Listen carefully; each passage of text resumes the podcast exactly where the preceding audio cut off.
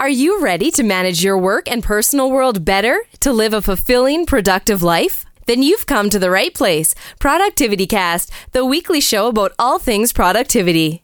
Here are your hosts, Ray Sidney Smith and Augusto Pinaud, with Francis Wade and Art Gelwicks. Welcome back, everybody, to Productivity Cast, the weekly show about all things personal productivity. I'm Ray Sidney Smith. And I'm Augusto Pinaud. I'm Francis Wade. And I'm Art Gelwicks. Welcome, gentlemen, and welcome to our listeners to this episode of Productivity Cast. Today, we're going to continue the conversation that we started last week. So in our last episode, we opened up the dialogue because of a topic Art brought to the team and wanted to discuss, and that was all about tagging in our personal productivity systems. And we discussed really what productivity tagging really looks like. What what does what does a taxonomy really stand for in a personal productivity system? We talked about some of the topics relating to it, but we really didn't dive into how we all use tags in our system. So I think that would be a really great conversation for today. So how do you tag and use tags in your personal productivity system? As little as possible. Whereas you can tag everything from now until the cows come home. I think the purpose of tagging is, as we discussed in the last episode, to be able to manipulate large volumes of data by focusing on some small attribute. And I think the, the, one of the rules I have is, and this is from bitter experience of trying to use multiple tags and all sorts of fancy hierarchies and ta- using attributes that were the most interesting, is that we should be always aiming to use as least the least number of tags as possible, because they extract extract such a, a cost that managing tags isn't easy for us psychologically, and we should be looking to manage the minimum number possible to get the biggest benefit. There's a Pareto effect, in other words. So this is not a matter of, and I see people asking questions all over the internet, you know, what should I tag? Should I tag this? I'm tagging with ten different attributes. No. Whereas they may be cool and they may be fun, this is a utility problem. And we have a, a capacity to the number of tags that we can use. So my, my first technique whenever I go to tag is use as little as possible, the minimum number that I can get away with and still be effective. And then if I'm going to add another level of tags or another dimension or degree, I think long and hard before doing it and usually don't. So what are the areas, though, that you do use tags? From what I know, everybody tags tasks, but they don't necessarily put them in a system. So in their mind, there is always task tagging happening all the time. And the same principle applies. You could tag your tasks in an, any number of ways, but the question is, which one will you use that will give you the practical benefit? So I use temporal tags mostly, a few others occasionally. But temporal tags are duration, start time, due date, its placement in a calendar relative to other tasks, so that they're non-overlapping and so that there's they can all be done at the right time. Temporal tagging is what I use mostly. Yeah, you bring up an interesting point, which is that you're you're talking about tagging from a time perspective, even a, a start time. Is that is that because your tool includes a start time field, or are you applying a tag as to when you actually plan to start that? Both, yes. I, I, I did it before I got the tool, and the tool allows me to do it easily, more easily. Yes. Yeah, because I, I have a start time field and a due date, you know, a completion date field in my task manager, which happens to be Remember the Milk. And so the so the idea of having a tag associated with when something's going to be done is more like morning, afternoon, evening, kind of having Uh, a tag that tells me this is a block of work that needs to be done in the morning, or is the best time to be done in the morning, both for energy, for performance management, but also for when it's likeliest to be done. I try to use those tags for management of putting what should be in the right places in the right places. And even to this day, I've now chosen in Remember the Milk, you have priority one, two, and three, and then no priority. So that's just color coded, and it's the way in which it sorts in the system. And I've chosen to apply that as the three parts of my day, as morning, midday, and really afternoon, evening before I close out. And by placing those things in that time frame, it gives me a fourth kind of block of time, which is end of day.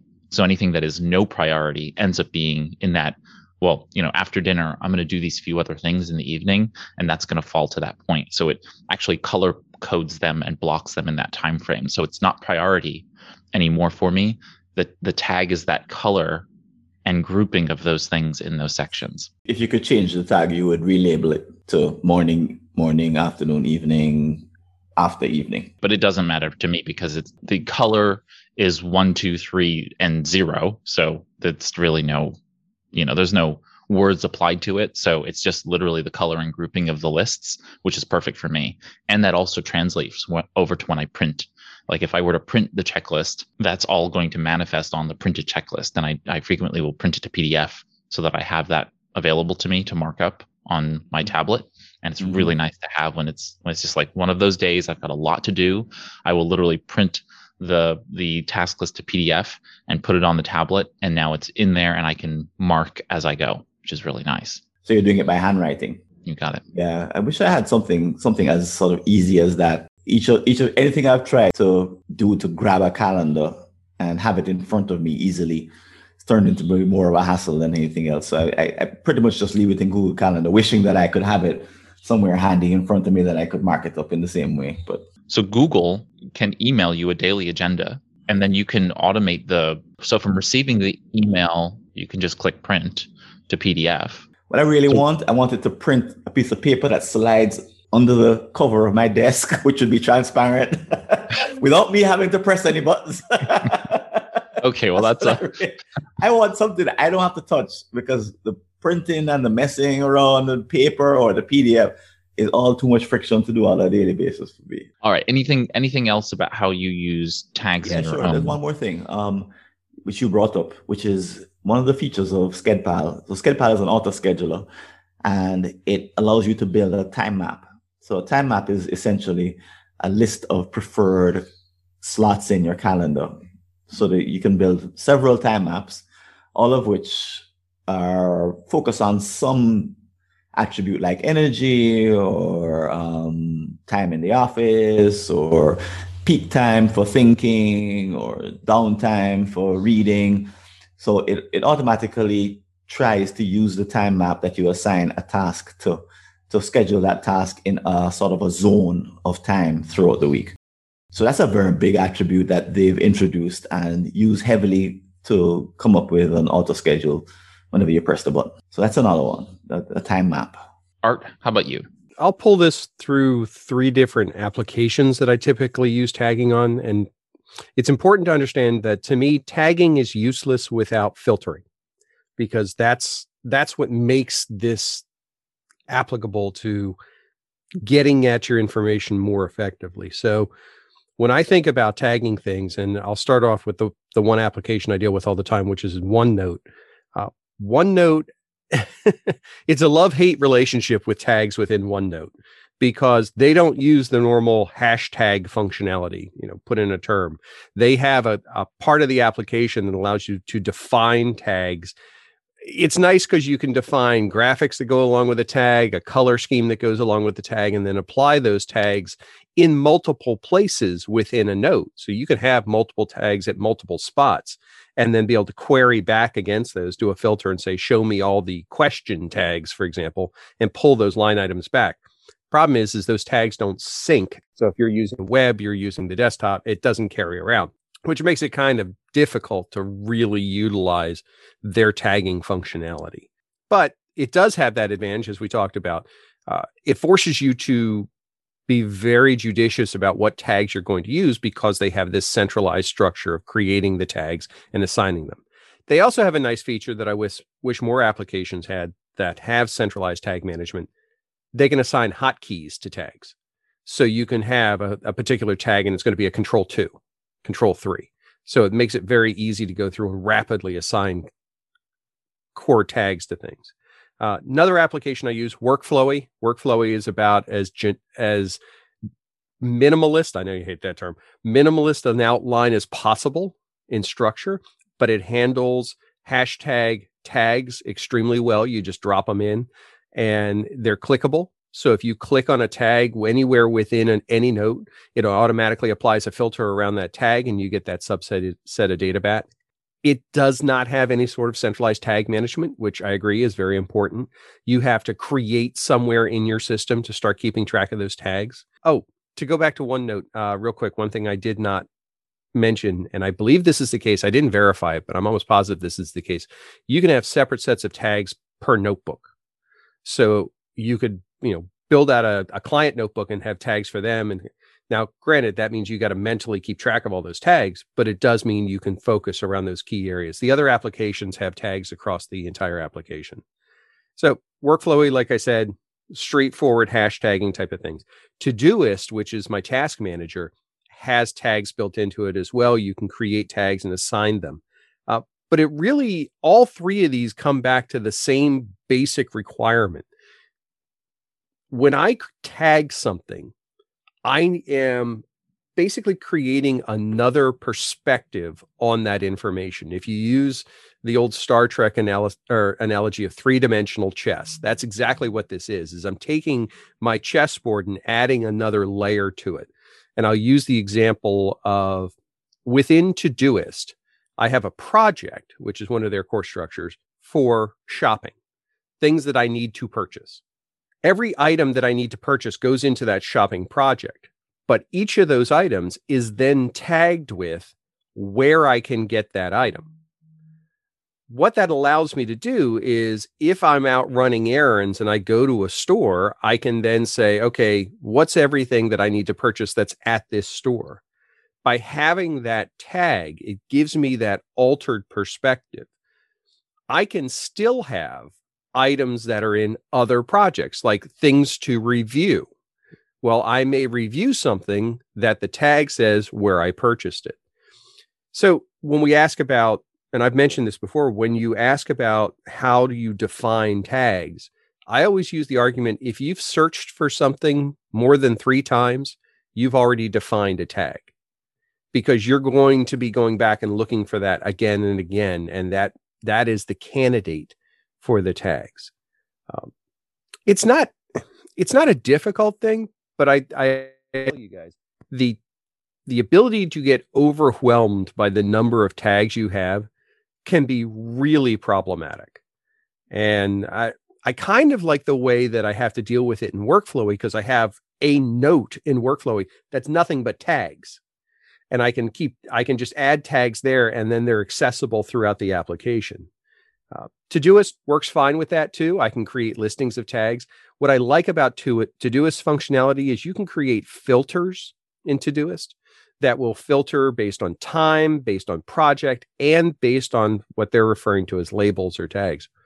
So again, it's that additional perspective on your information as to how you're going to use it. It's not really part of the information, but it's what makes it more useful. There is tagging for retrieval, which is what I think you're talking about, Art. And then there's tagging so that another agent, body, or software can then manipulate the activities or m- manipulate the objects. So SkedPal, as an auto-scheduler, is manipulating your schedule, and you're telling it how to do it through your tags. That's a different activity than you're searching for by tags. It's a it's a different it's a different way of or it's a different reason to use tags, and you as a result you've got to be you've got to be really careful because you're you're telling the program, indicating to the program, here's what's in this time map, here is what the the duration of this task is. You can also put priorities to flag items. Here's what a priority is. So you're you're feeding it into the program, which then manipulates your calendar. I, th- I can't think of any other apps like that at the moment, but I think tags for the purpose of searching versus personal searching versus tags for the purpose of indicating to a program what it should do with your information. Are, those are, those are slightly different, it seems to me. There is an application that I desperately wish had tags and does not, and that's Google Drive. I wish you could tag files in Google Drive because I think that would make it infinitely more useful. And the reason why I say that is because that's one of the key things in the corporate space that we're always beating into people's heads is don't use folders, don't use folders, don't use folders unless you absolutely have to. Use tags, and metadata. That way you can manipulate your files. Then we have something big like Google Drive, and it doesn't do tags. It does descriptions, and you can search based on descriptions. And I guess the idea is that you can search for anything, so therefore you don't need tags. But as we've talked about so far, that's not the case. Yeah, so akin to Google Calendar, I just use a symbol and then a set of characters in order to be able to do that filtering in Google Drive. And I have for years, since I realized that you could look at any uh, file inside of Google Drive and you you can have that description. At first, I was actually naming documents that way, but of course, that's a, there's a aesthetic, you know, and and a confusion to the to the uh, collaborator. So I was only using it in my own internal system. I was tagging inside the, the the title of the documents. Then I went to using the description, and now throughout my entire system, you'll see those description tags throughout it for my own, again, own internal purposes, because it's just so helpful to be able to do that. You, you've been talking about this concept that I've had for many years, which is the three F's of tagging. Tagging for me is for three different things: finding, filtering, and framing. And so the idea here is that when I am looking for something, I have the faculty of being able to filter, but most often than not, the primary goal of using tags is that I can quickly group things together and be able to find things. So I'm in search of something. Filtering is that I want to see everything but these things, and I never want to see these things otherwise. So for example, in my own system, in, in Evernote particularly, when I'm looking for something that I no, when I'm in a context, I want to be able to work on something. Many times I don't want to see certain things. And so I will use the ability in, in advanced search to be able to remove things from view. That's the filtering function, right? I want to I want to only see these things, and I want to get rid of this other stuff while I'm looking at it. For example, archived items. So I have inactive or archived projects. I don't want to see those when I am doing active work. I can filter things out. And then finally, framing. And that's all of these ideas of applying metadata to the environment to tell us about temporal issues, to talk about uh, location-based issues, to talk about what types of work we're going to do, what types of action we're going to do, and that kind of grouping. And so it tells me the the location and space, the energy in which I'm in, right? I'm I'm in a high, you know, mental space. I want to be able to see those things that I can do in that space. That's the kind of, of usefulness for tagging in that sense. Or this is family stuff. This is work stuff. All right. That's a, that's a frame through which you're looking at your data. And so finding, filtering, and framing are really the way in which I, for lack of a better word, frame uh, uh, tags for my own system. I will say that in, in my world, I use tagging robustly. I, I probably am different than Francis in the sense that I think about every opportunity to tag, and not necessarily because of the overhead of doing it manually, but because today now, I'll snap back, which is to say that when I started the concept of understanding what tags were in my world, my head was blown, right? It was just like, oh my gosh, I can actually connect different disparate pieces of data through this centralized bit. And I decided that I would create these indexes, and these indices would manage my world. And so for me, that started off with what you would consider like categories of life in the Tony Robbins world, or the various areas of your life in, in Covey. That led on to the David Allen concept of areas of focus and, and accountability. Now, uh, others know it as areas of focus and responsibilities. And, and the notion now was everything needed to be connected to one of those. And that was the primary framing tag. But then I realized that I could also frame it by action, not just by organization. And so I started to go through and think, okay, what are the, what are the, the processes that things are in, what are the states of that things are in, and that would become a frame for me. So now I have certain things that work through, say, for example, you had a checklist and everything go- was, was kind of in a grouping on that checklist. I want to know when any project in that state of the checklist is in one of those groupings. So if you had phase one, phase two, phase three of a project, and it's all the same process, you know that it's going to follow that lineage, then I wanted to make sure I knew where any given project, if I had a dozen of them, if I had fifty of them, if I had five hundred of them, I wanted to know where all of them were in their state. And so by applying that tag, it gives me a very quick view of all of the all of the projects that are in that state. And that's so helpful when you are managing a large number of projects. And you know, when I started this process, I was in real estate. And so I was managing hundreds of real estate transactions at any given time. I needed to know which ones were closing tomorrow. And I needed to be able to see that immediately.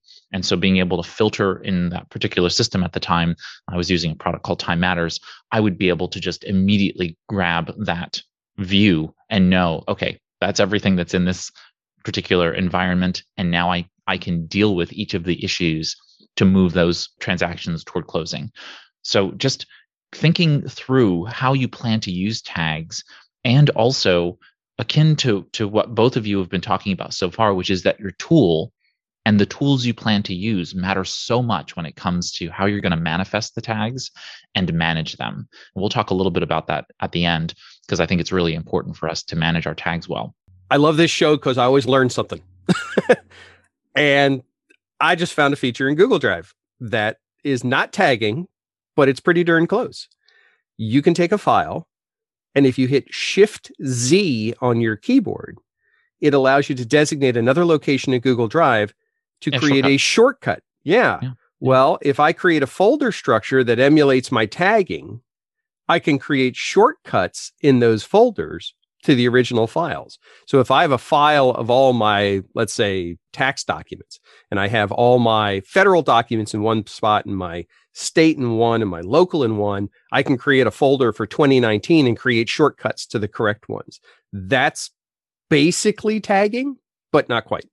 But it's pretty darn close. So I learned something, and I'm hopefully somebody else will learn something too.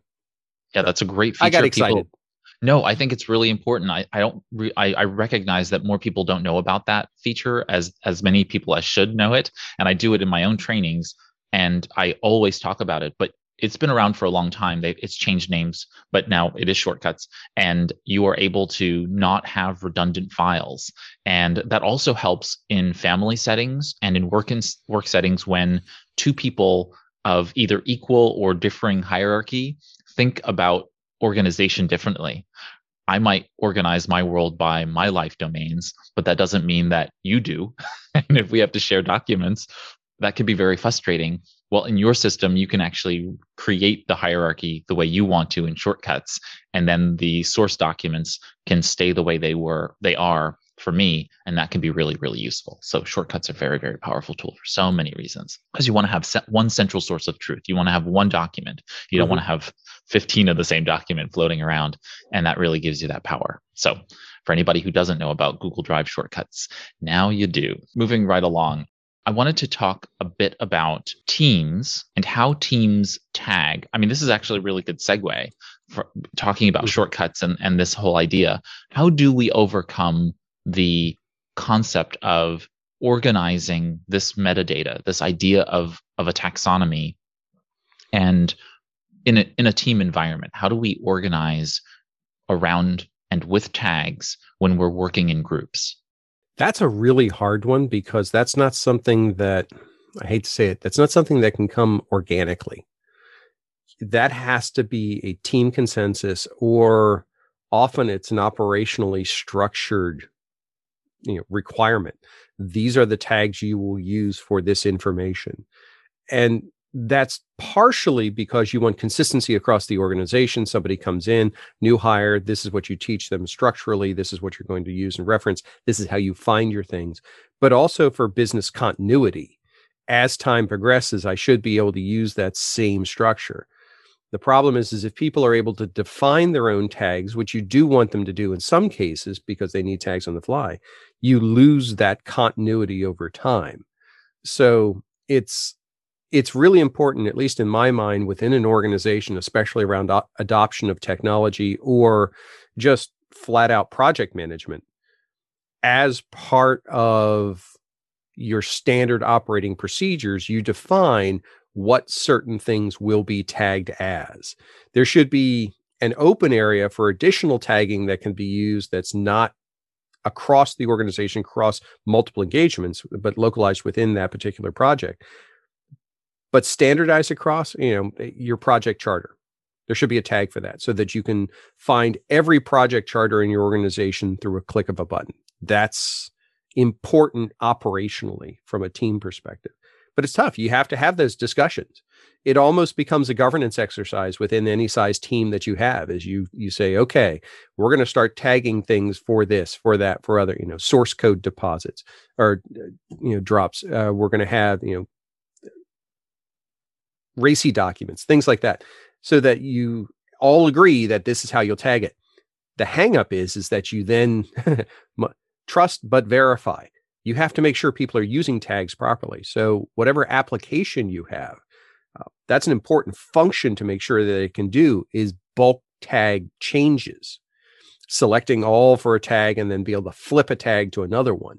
Because if you have to go through them individually, you'll never do it and you'll miss things.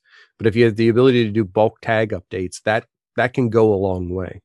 I think it depends on the system and how much flexibility you have with the system and the culture of the organization. Those two things will ultimately dictate, and I think in reverse order, the culture and then the system. But the idea here is that, at least in my organization, we're fairly small, so we're capable of having that kind of granularity with, with the entire team. And so we have a master document that is our index, our tag index, and we have all of the tags that we are bound to use in any given environment, and is a, a mandate from me.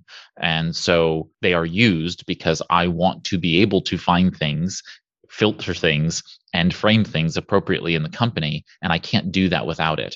And so we actually started, the first hierarchical tag index was actually used for the different areas of the company so that certain things were in the right buckets, in essence. And so those actually ended up being two-part. Because in my world, I tag the same as creating the nested structure, the nested buckets, right? So I think of folders or notebooks in those, in that sense, as really a, con- a containerizing of, of data. And so I structure that part, right? Every project should have this structure, and that's important to know. But then I also tag everything that might be related, cross-related, right? So you might have in human resources some finance information. And so I want to be able to find the finance information that lives outside of the finance bucket, right? That container is not holding all of the data, and I want to be able to find that cross-functionally. And so that's where those pieces come together and become useful. And this is the, the thought process you need to think through. What are the areas in the company in which you want to be able to find things that are cross-department, cross-division, those kinds of things? And then think, okay, what are the things you don't want to see at certain times for certain people? So for example, I have certain uh, you know, filters set up so that the staff doesn't see certain data when they do certain searches because it's extraneous data. They don't need to see it at, those, at that time. Now, there are other functions that you can use in systems, you know, like you can just not share particular types of data with certain types of people. Typically in human resources and, and finance, you're not going to share that data with everyone in the company uh, for various, you know, legal and regulatory compliance reasons. And so what do you need to do in, in that sense to be able to make those things useful? And some tagging facilities actually are bound to permissions, so you can actually do that in that sense as well. So it's just creating the right amount of understanding behind what you need to find and what you need to filter in as a team to get those things together. And then last but not least, I think, again, just a project status. Who's on point to run that project forward? Who's the lead and who is currently working on the project? Those are two different tags that I like to always see. And most systems now today give us at least that facility in some way, shape, or form. For example, in Asana or Trello, you're capable of assigning a person to a project. And that's really useful. Sometimes the person who's pushing the project forward or working on that project right now is not the owner of that project. It, so you need to be able to say, oh, this document someone's working on is, you know, Susan, but Susan is not the is not the owner of the document. How do you let everybody know about that very quickly so that you can see all of the documents that Susan is currently working on? that's where tagging can be really, really powerful, so that you're able to see what her workload is right now. So you can say, oh, you know what? She's got fifteen documents that she's working on at the present moment. That's probably too much. Let's see if we can't offload some of those other pieces onto someone else and really give her the priority in that sense. So being able to identify who's working on what through tags can also be very powerful. I'm in a mega small organization. There's only two of us, but and we don't use tagging between the two of us. But you said team, and I thought, hmm, ResearchGate. I don't know if any of you guys are are on ResearchGate. They unfortunately they restrict membership to members of faculties of universities. So you need a university I D or a university email to actually join. But anyway, the power of the thing is that it's a clearinghouse for all research, which essentially is saying that you've got to tag your research accurately so that other people in your field can find it. And it goes the next step. It tells you when there is research that applies to tags that you have specified are important to you. So it keeps you in the loop with respect to all the most recent um, publications. So that's more towards the framing, I think, and kind of what I mentioned before is that the tagging allows a an app or a program to accurately use your information. But in the absence of ResearchGate, what would, what would we be using? We'd be going back to original documents and having to go back to the, the documents that are cited at the end of the paper. And that process takes a very long time, as you guys probably know. It's it's it's painful to do research that way. But to join a group on ResearchGate or uh, an interest area that constantly updates you on happenings in that field is an amazing time saver. It's a, it's a huge resource. Uh, there's another similar one called, I think it's called academia dot edu. Maybe .edu or .com, but it's similar to ResearchGate. But the two the two are basically huge databases which rely on accurate tagging by the people who input data. And I've input information, articles I've written, and people have picked them up because they're doing searches for particular particular tags. I signed up for Academia once upon a time, and now I get these emails that will frequently say, you've been referenced, you've been cited in this particular research uh, article or something like that. And it's very rarely me. It's, you know, that my name gets picked up because, you know, my last name has Smith in it. My last name is hyphenated. It is my full last name. I know everybody gets confused about that, uh, but I have a hyphenated last name. And so Smith is not my last name. Uh, it is, it is Sidney Smith, but frequently the systems will pick up Smith. And so it'll just be like this Ray Smith or this, you know, Sidney first name, last name Smith was recited in this, you know, uh, research article, and I'm like, oh, that's not me. Uh, but anyway, but you're you're absolutely right. I I think that something like ResearchGate, and and I think actually you can sign up for ResearchGate for free as a citizen journalist, as a as an independent um, individual for free. It's just a limited account, so you can you can do that. To see everything in the system, you would need access through, say, a library or an academic account, that kind of thing. That's a really great resource. Uh, generally, I know that most libraries have something associated with that. So just know that you can usually do that. And they do have fairly robust tagging systems in those. I, I think my library uses Gale, and it has a lot of research databases where you can access those pieces. And frequently what I will do is I will save the tag so that I can jump back to the tag itself, because many times the tag is not what I'm thinking I'm looking for. I'm looking for a specific term, but the way in which maybe science or a particular industry associates that data is very different than how I would use the term, right? And so it's just, that's the nature of language. You know, one organization might use one tag and another might use another. So it's helpful to save the various tags in my own system for reference so that I know the difference when I go to look for it versus not. So what is your favorite tag trick? Like what are, what are some of your favorite specialty use cases for tagging? One of the things is what I call the scum on everybody's system. Everybody have them. I don't care who you are. There is stuff in that system that is low priority, who has way longer in your system than it should be. It's not because it's difficult. It's not necessarily because any of those. It's just, well, you have done well. Okay, it's low priority, but the thing has on your system way longer than what it should. And there is a low priority tag for those. When I start identifying them through my weekly review, I tag them with that. And then once a month, I go into what I call the low priority hour. But the, what this tag allowed me to do is to put them all together. And that served two functions. Number one, it is the perfect brain dead list. Okay, I'm dead. It's three p.m. and I cannot think my name to save my life. I can open that if I, there is a moment where I, my brain cannot even open that, but there is some, a level where I can open that list and maybe knock one of those two things. What that produces is to keep the system flowing instead of getting all scummy and, you know, moldy. I call that barnacle. Like ships, you know, build up this uh, crud. Uh, I call it barnacle, uh, productivity barnacle. Francis? Yeah, I'm I'm a big fan of the idea of multi-tagging things. I mean, we talk a lot about doing individual tags so that they're e- they're easy to pull out, but I like to have the stacking of the filtering capability. I'll go back to my shopping analogy. I may go through and have a list of things that I need to pick up at a particular store, but then what I'll do is I'll go through and I'll tag the day that I want to pick those up, so that I can do a filter based on a particular day and see everything that's supposed to hit that day. I can see everything for that particular location. I can see everything for a particular type of thing. For me, it's all about the different perspectives. And I'm not one who does just singular tags on things. I like to stack the tags based on the different ways that I'm going to access, access that, which, for better or worse, helps me define which applications I'm going to use, because some applications just flat out don't support that particularly well.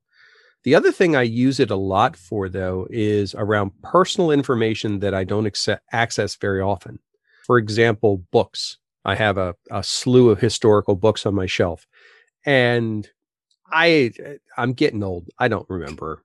I don't remember what's in most of them. I don't remember context and things like that.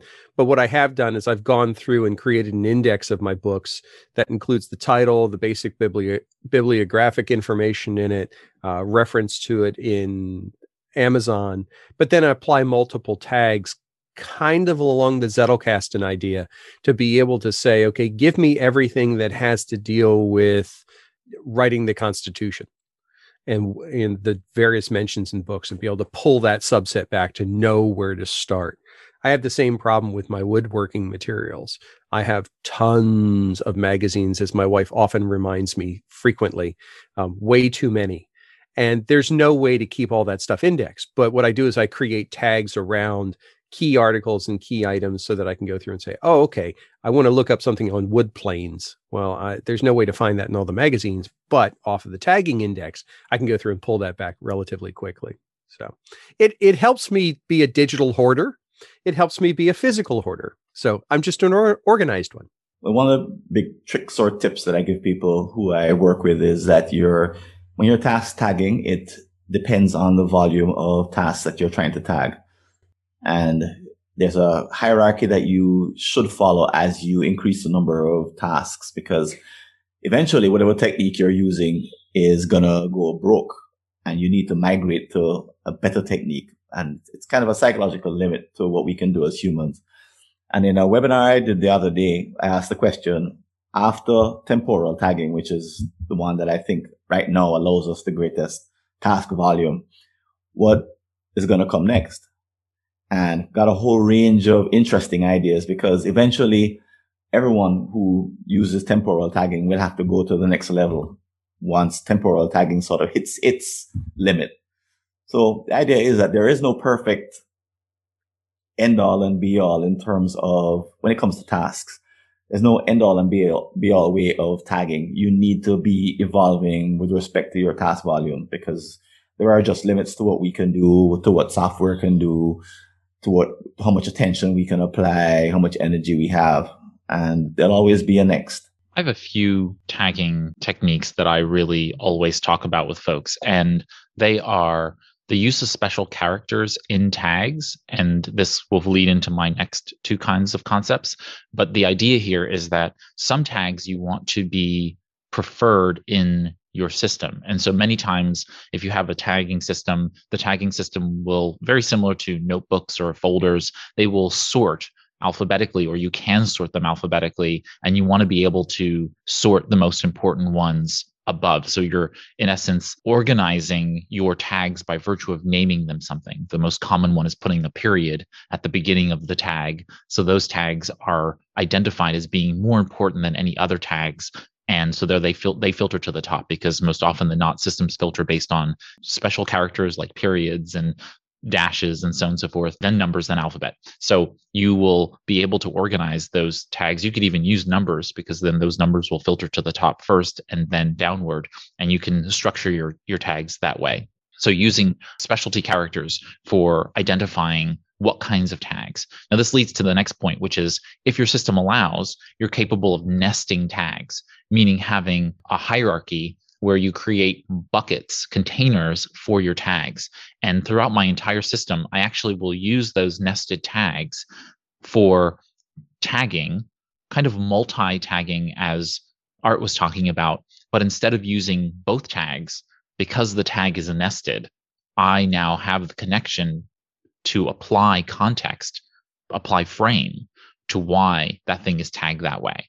So it's helpful to be able to have the same, say the same types of words in the system. I can now tag that multiple ways, but because of the nesting, it tells me what's the association. Now, if your system does not allow that, then we could take two things together, combine those two things. Uh, so one, using a special character to, in essence, breaking a singular tag into two parts. So for example, if you had recipes and dinners, you had a recipe library, and you wanted to be able to have a, a tag for dinner recipes, lunch and dinner recipes, brunch recipes, and desserts. Well, you could have just three tags instead of nesting them and calling them recipes.dinners, recipes.brunches, recipes.desserts. And now you have the ability to search for two different levels of context instead of just one. And so you can create those, those types of things. Now, also remember the The way in which your system searches will depend upon how you structure that. So for example, if your system is not capable of searching internally within a tag, you would then have to write recipes dot, and then the first few characters of every tag. And that's overhead that you may not want to have to do.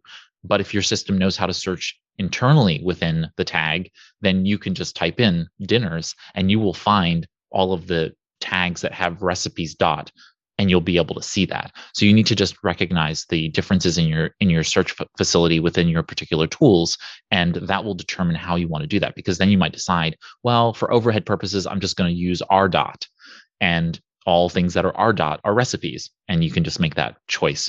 So we can manifest these levels of hierarchy within our own tags so that we're capable of not only grouping, but also finding them faster within the frame that we're looking for. So I just always talk about those ideas of combining frames in singular tags, nesting tags, and using special characters to our best effect when we're in those situations. I just find it to be very important that once you do start tagging, for me, it would be before I started tagging. But as we talked about in the last episode, I think it's appropriate to say in your own personal productivity system, some of you may just be comfortable with starting to organically tag and then identify patterns and then start to organize from that point. So say, take the next month, two months, and just start tagging things throughout a system and seeing what tags surface, and then starting to create some consistency with regard to names and so on and so forth. For me, I started off my system with identifying the tags first and then applying them afterward, only because that's my nature. I just, I want that level of structure. So once, once you get to that point of determining that you're going to tag, tag naming is really important. We went back, going back to my thoughts earlier about not just using specialty characters for naming your tags for purposes of combining frames. You really do need to determine that you can have homonyms ad nauseum for words. You need to determine a singular word for many things. So for example, I could put professional, I could put company, I could put organization, all for the concept of work. But I just choose work as the tag in my system, which breaks my second naming convention.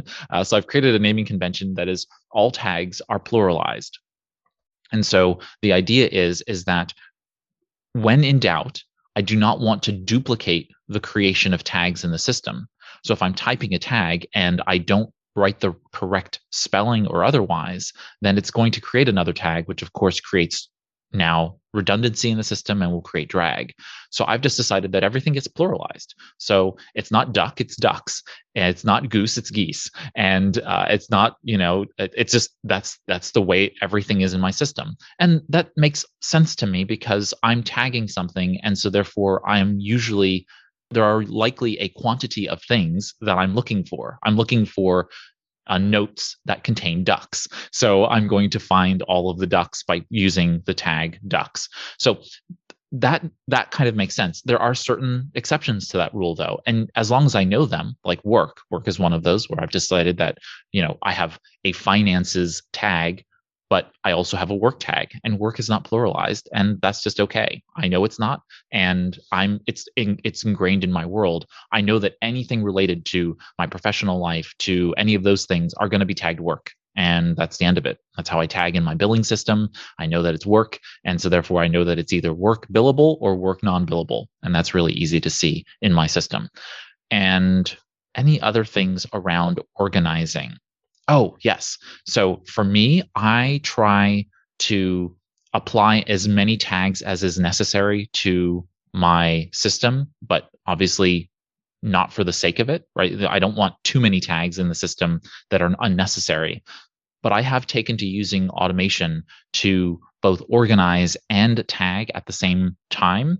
So for example, as I've said before, I want everything in every bucket to be tagged the same thing, because then the exceptions allow me to search across my hierarchy to find things. So I have everything that shows up, for example, in Evernote. Let's use Evernote as an example. Every time I put something in my health notebook in Evernote, I have an automation to tag it health. So it now contains the same tag as the notebook. And that means when I go into my fitness notebook and I type in something that is related to health, I'm going to tag that exception as health. And now when I search the system for health, I'll find everything in the notebook health, but I'll also find those things that are outside of it. So that has reduced the overhead for me because now I don't need to go around thinking, how am I going to find all of the health notes in my system? I'm doing that as a, an exception whenever I need to, but the rule for the health notebook is for it to automatically be done. So as much as you can, automate those kinds of things. And you can say, whenever uh, this type of note shows up in my system, add the tag X. So use automation where you're really capable of using it for the best, which is, you could say, anytime the word professional, organization, company, or work shows up in a note, tag it with work. And that way, now all of the notes associated are capturing those words and giving you the right context, because you don't know what kinds of words you're going to use across time, but sometimes you do. And when you do, give yourself that control to be able to apply the right tags. No, and I think you made a good point in the consistency of it, because a lot of times I see people who have work, working, you know, and, and then health and then fitness, but they all means the same thing. But they wonder why they cannot find the stuff as quick as possible. So it is important to spend some time defining what are those tags and what they mean.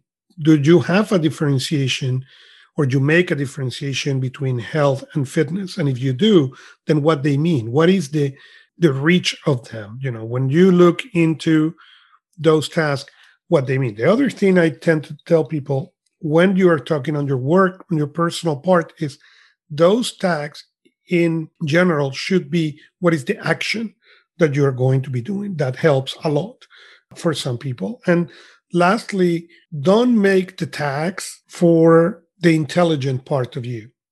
Make the part for the non-so-intelligent part of you. Because the problem I found a lot of times is these tags are made when I'm fresh on a Saturday morning, no stress, okay? And then I get all these great ideas. But then by Tuesday, eleven a.m., that I'm tired, then I cannot think on it was duck or ducks or goose or geese, what it was.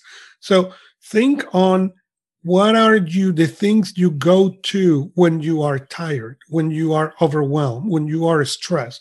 And those should be the guides, not the ones when you are on, you know, driving on your twelve cylinders and can take the highway at one hundred eighty miles per hour. For me, it's two things.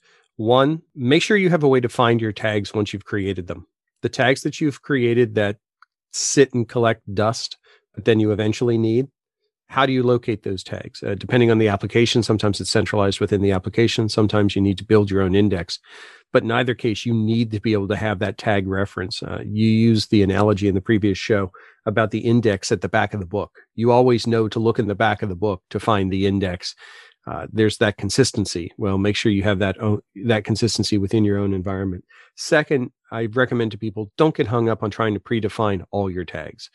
Defi- look at your tags based on the information you have at hand now. See what tags naturally come out from that and then build out from there. But don't get yourself hung up on trying to, to have a perfect set of tags. Probably the, the sub-item to that one is any set of tags provided to you by any methodology, look at with a very critical eye, because I can guarantee it won't be an exact fit. Yeah, always modify to your needs. Uh, it's really important to do that, absolutely. And I and I, I'll go back to the tag index, because that is n- the number one thing that I can assure people will help you. If your system does not give you a full view of your tags at all times, then you should create a tag index so that you have a legend to know what the tag is for. So this is not just about having a catalog of all of your tags, because most systems today will show you all of your tags in some view. If it doesn't, obviously create a tag index. That is that is absolutely primary. But the other part is many times people create tags and then they recognize that they don't use those tags.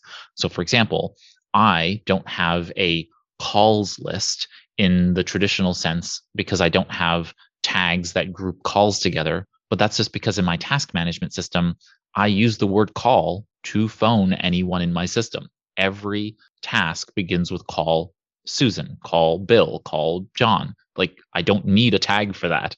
Uh, so I have a smart a list that is capable of manifesting that not by tag, but by the words. Do I need that in the tag index? No.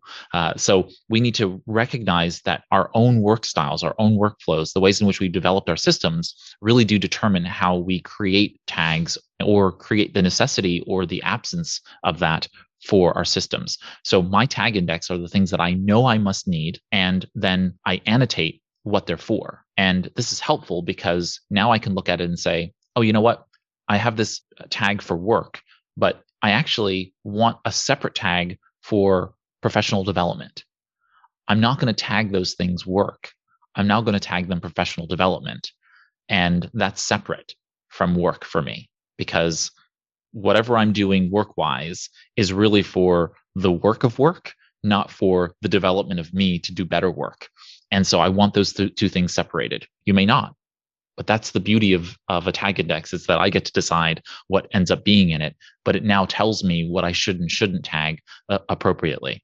And when you are in one of these brain dead states that uh, that Augusto was talking about, you're now capable of stepping back and saying, oh, you know what? Am I supposed to tag this that way? And you can just jump to your tag index and it'll say, no, Raymond, uh, you're not. Go ahead and only tag this for that. And you're like, okay, good. And now you can go on with it. So you can apply notes in that tag index to help you uh, identify how you should tag things and how you, you can not tag things uh, as needed. And I think the tag index is is often unutilized in a taxonomy, and those are really so useful. And also, just as a closing note, to frequently look at that. There's a maintenance function to this. You can do this during, say, a weekly planning session. In the G T D world, it would be a weekly review. You could do this in a monthly planning session, a monthly preview session, that kind of thing, where you look at your system and decide, are these tags still working for me? Are these all the tags? And have I applied the right information, the right notes to guide me in using these tags? And that's the time to really look through the system and, and make sure that they're working for you. There's no scaling in life without tagging. I think that's the premise of what we're talking about. I think that you cannot you cannot reach to a high volume of, manage a high volume of anything, whether psychological object, physical or digital object, without using tagging. And tagging isn't taught. As much research as I've done on tagging, there's no book on how to tag. There's we've we've accumulated more knowledge in this these two calls than I, I was able to find um, in many searches for ideas around tagging.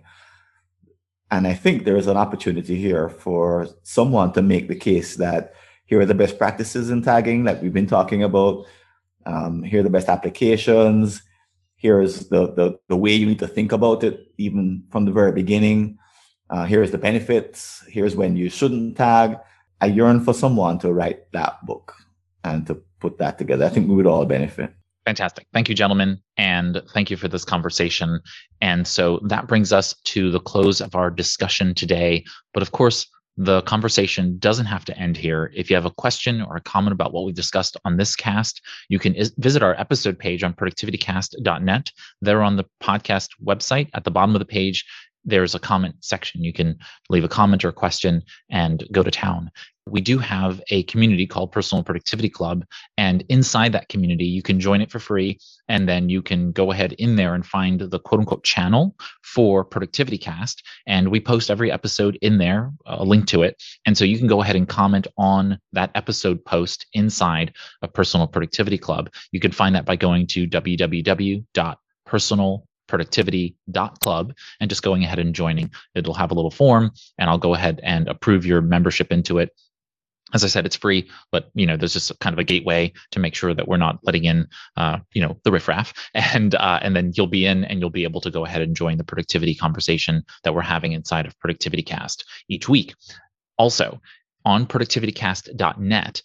Each episode page is actually containing a couple of really useful items. One are the show notes. So everything we talked about today, or hopefully everything that we talked about today, is noted there with links to anything we discussed. And there are two types of transcripts. One is a transcript embedded on the page. So you can just click on the button there. It'll expand the transcript and you can read along while the audio is playing.